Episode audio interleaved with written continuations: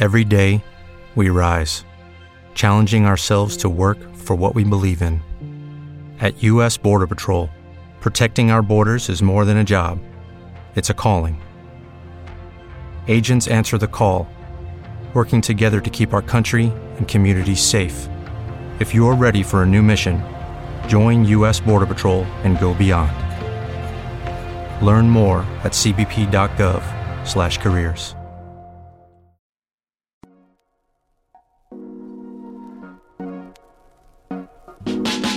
It's Thursday, August 11th, 2022. I'm Jackson Bird. Today, the science and history of bog butter. Still edible butter buried in Irish bogs thousands of years ago. Plus, the first ever feature film dubbed entirely in the Comanche language, and more cool takeaways from the latest Predator installment. A Lyme disease vaccine has just entered its final stage of clinical trials, and a new weird Coke flavor just dropped. Here's some cool stuff for your ride home. At the start of the month, I discussed recent findings that early Europeans were apparently eating and drinking dairy products much earlier than previously believed, well before many of them had developed the enzyme that would allow them to easily digest those dairy products. Of the many theories for how and why these ancient humans consumed dairy products was that they may have decreased the amount of milk sugar by turning it into cheese or butter, thereby still getting the valuable nutrients of the the animal product, but not getting quite as sick as they would from drinking it straight. And a strong piece of evidence we have for people having made butter thousands of years ago is the fairly regular discoveries of technically still edible chunks of millennia old butter found in peat bogs in Ireland. Throughout the 2000s, workers in the bogs have stumbled on butter dating back 2,000, 3,000, even 5,000 years ago. Why were people putting their butter in the bogs? Why did it stay there? And how the heck is it still pretty much good thousands of years later? Well, bogs, wetlands that accumulate dead plant material like sphagnum moss and end up with a thick layer of peat on the surface, are great natural refrigerators. That thick layer on top keeps out the oxygen, which means mold and other decomposers have nothing to feed on.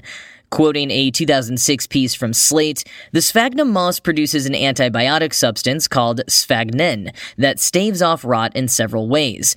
First, it binds with proteins on the surface of microorganisms in a way that immobilizes them and removes them from the water. Second, its highly reactive carbonyl groups can alter the chemicals and nutrients that would be necessary for the decomposition of a piece of organic matter. And third, the sphagnum moss causes the organic matter to undergo certain chemical changes that make it more impervious to rot, in much the same way that animal skins can be preserved as leather. The peculiar properties of these bogs have made them invaluable archaeological repositories. More than a thousand specimens of well preserved human remains have been found under beds of peat moss. These bog bodies can retain their key features for thousands of years. In many cases, the chemicals in the bog break down the skeleton and leave only the soft tissue. The tanning reactions from the sphagnum moss give the skin on these remains the characteristic dark brown color. End quote. Slate notes how the most famous bog body found, the Tollund man, died around 350 BCE, but you can still see the stubble on his chin. I'll put a link in the show notes to a photo if you've never seen it before because it is truly remarkable. He looks more like a hyper realistic statue than a 2,000 year old corpse. Brian Collar, who five years ago made some bog butter on his property in Ireland, wrote on his blog at the time, quote, Irish bogs are often misty and mysterious places, where local people would secretly speak their own forbidden language, teach children their faith, poach meat, and occasionally hide things. When farmers later drained areas of bogland, they revealed the reddish ground under the water, thousands of years of compacted sphagnum peat moss pressed into a solid mass. The farmers then scooped out the turf with special shovels, dried them at home, and burned them in the fireplace. And today, machines do the same thing on a vaster scale. Occasionally, they find more than turf. Archaeologists have found ancient necklaces, coins, tools, swords, 1200 year old prayer books, the remains of Viking settlements, and apparent human sacrifices. End quote. And butter. When Collar wrote that five years ago, at least 430 different packages of ancient butter had been found, and some had even been consumed without any ill health effects. Now, while I wouldn't necessarily recommend that, there was an experiment done back in the 90s that showed meat kept in a peat bog for the better part of a year was comparable in bacteria content to meat kept in a modern freezer for the same period of time. So, bogs are pretty remarkable natural refrigerators and preservers, which pretty much answers the question of why people were putting their butter in the bogs back in the day. It's the same reason people built root cellars or kept milk and butter in streams to keep it cool and preserve it for when it was needed. And butter, especially, was a valuable source of nutrients back then, especially of fat and calories. Now, as for why we continue to find so much ancient butter still left in those bogs, some think that some of the larger unwrapped deposits may have been sacrifices to the gods. It's also likely that some people passed away before getting back to all of their bog butter packages. But Collar discovered another likely reason when he did his own bog butter experiments.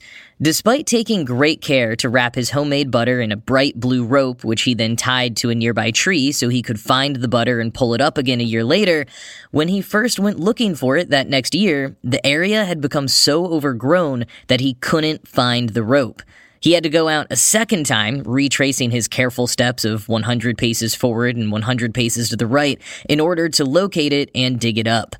So, all these thousand year old packages of butter people keep finding in the bogs of Ireland, many of them were probably ones that people had every intention of digging back up, but just couldn't ever find. So I am sorry to those ancient humans who labored for hours making that butter and weren't able to find it when they needed to, but also thanks. We get to learn way more about you now, and get a little snack as well.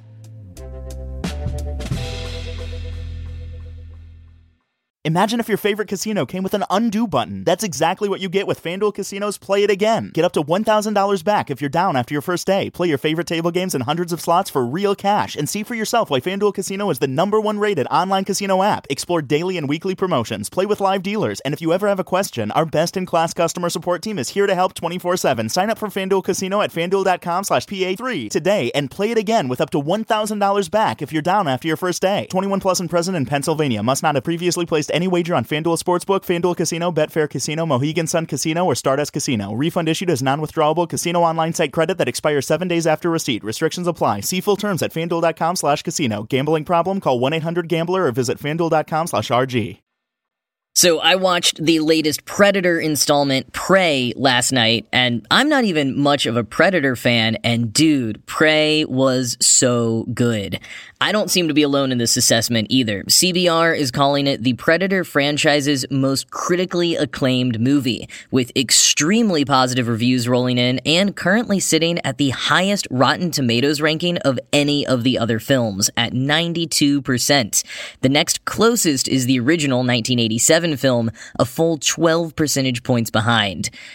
Prey also broke Hulu's record, becoming the platform's biggest premiere to date for both movie and TV, which means that it broke the record set by the Kardashians' season debut in April. And it is all definitely well deserved. Amber Midthunder stars as a young Comanche woman named Naru in 1719 who longs to prove herself as a hunter and gets an opportunity to do just that when the titular predator is spotted nearby. Midthunder does a heck of a job in this role, and it's just so cool to see a young woman and a Native American woman at that starring as an action hero. Not to mention having this movie so effectively told from the Native American perspective.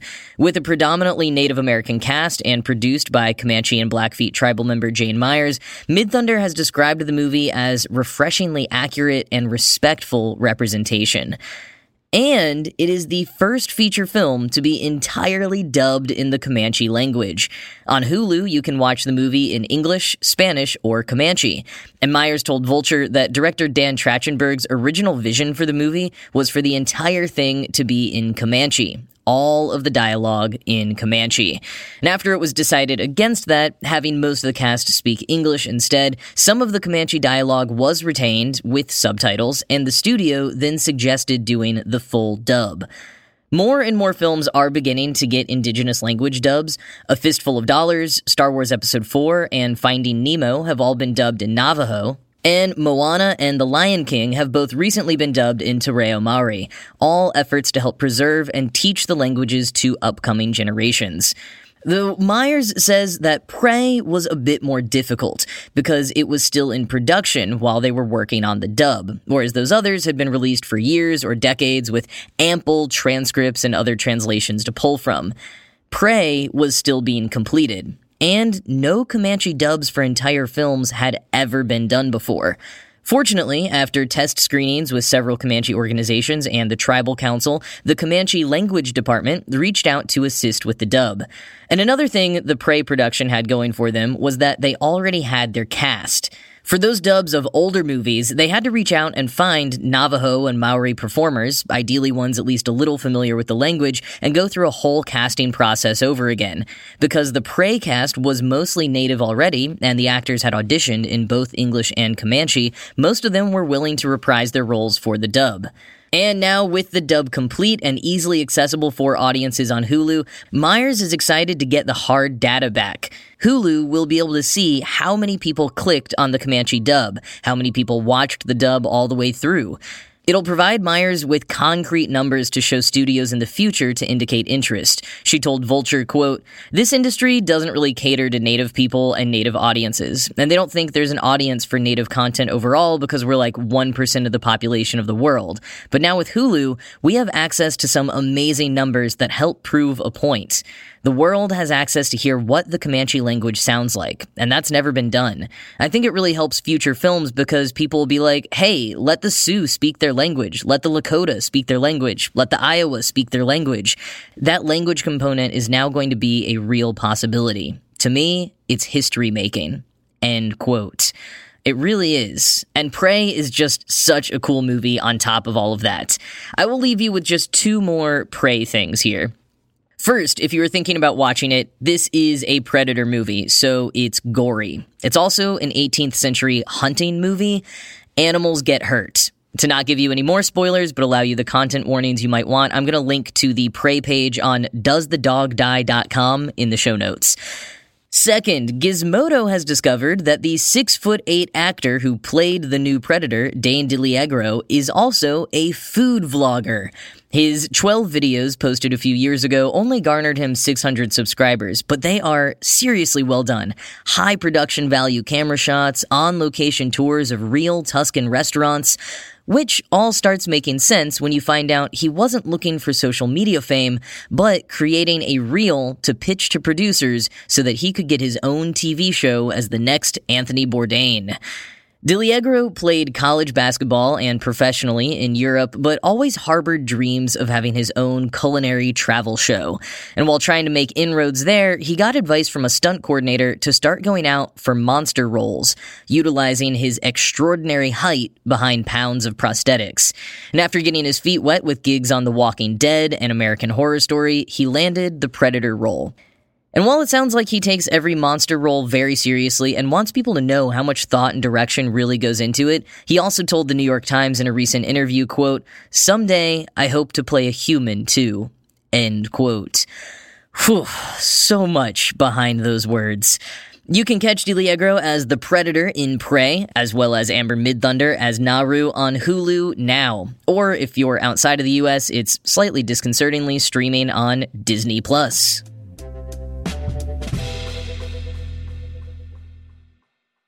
A Lyme disease vaccine is in its final phase of clinical trials, giving it a very good shot of becoming the only available human vaccine in the U.S. for the tick borne disease. It will, of course, still have to complete this phase, and the drug makers say they wouldn't be seeking official authorization until 2025. So we are a ways off yet, but possibly on the verge of a very important breakthrough. Quoting NPR, the new vaccine is called VLA 15, and as of this week, it's now in the third phase of a clinical study in humans. It was created by Pfizer and French drug maker Valneva. U.S. consumers once had access to a human Lyme disease vaccine called LYMErix, but it was withdrawn from the market 20 years ago. The vaccine had a fairly high efficacy, but some users blamed it for adverse reactions, including arthritis. As the National Institute of Allergy and Infectious Diseases notes, analysis by the FDA and others did not support that conclusion, but use of the vaccine plummeted, leading to it being discontinued. There is, however, a vaccine on the U.S. market for dogs. End quote. This phase three trial includes 6,000 participants, some as young as five years old, and all of whom live in locations where Lyme disease is highly endemic. Like Robert Terwilliger, an outdoorsman from central Pennsylvania, who said he's seen a lot of friends get sick from Lyme disease and would love to free himself from constantly worrying about each tick. According to the CDC, some 476,000 people in the U.S. are treated for Lyme disease each year. An early antibiotic treatment is crucial. If untreated, it can cause severe arthritis and damage to the heart and nervous system. But it can be tough for people to know that they need treatment when some tick bites can be as small as a pinprick. Usually, though, you do see a red bullseye shaped rash and experience fatigue, fever, and joint pain. Quoting the Associated Press, most vaccines against other diseases work after people are exposed to a germ. The Lyme vaccine offers a different strategy, working a step earlier to block a tick bite from transmitting the infection, said Dr. Gary Wormser, a Lyme expert at New York Medical College who isn't involved with the new research. How does it do this? It targets an outer surface protein of the Lyme bacterium called OSPA that's present in the tick's gut. It's estimated a tick must feed on someone for about 36 hours before the bacteria spreads to its victim. And that delay gives time for antibodies the tick ingests from a vaccinated person's blood to attack the germs right at the source. End quote. This vaccine will come in four total doses, three between now and the spring for these participants, and then a booster one year later. In early stage studies, the drug makers reported no safety problems and a good immune response, per AP. And according to AP, there are a few other Lyme disease preventions in development, another vaccine from Yale, and shots of pre made Lyme fighting antibodies from the University of Massachusetts.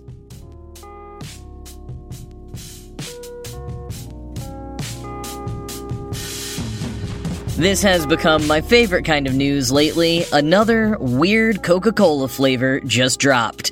Following Coca Cola Bite and Coca Cola Starlight, pixel flavored and space flavored, respectively, the company has just announced Coca Cola Dream World. Like its predecessors, you won't get any straight answer from the soda makers about its flavor. A spokesperson described it as, quote, We wanted to create a dream inspired drink that was recognizably Coca Cola, but with additional cues that bring to life the playfulness and brightness of dreams. We took inspiration from the Technicolor world of dreams, adding a dash of vibrant flavors to our great Coca Cola taste. End quote. The press release is laden with references to Gen Z and what they apparently want, which, according to Coke, is, quote, relevant content and collaborations that matter to them. End quote. Bottles of Dreamworld will therefore come with QR codes that give people access to the Coca Cola Creations Hub, which features an AR music experience, fashion collection downloads for the metaverse, and more. Okay, Coke. As my friend Bo pointed out, it's kind of disappointing that a soda flavor called Dream World dropping at this particular moment isn't a promotional tie in with Netflix's Sandman series. I mean, come on, Coke, didn't you just say that Gen Z likes their collaborations? Regardless, I continue to love these concept over flavor products from Coca Cola, and while I'm not jumping out of my seat to try Dream World, I am gonna make it a point to have some Coca Cola Starlight on hand for the Artemis launch later this month. I mean, I've got to, right? Well, that's going to be it from me for today. This show was produced by Ride Home Media. I'm Jackson Bird, and I will talk to you again tomorrow.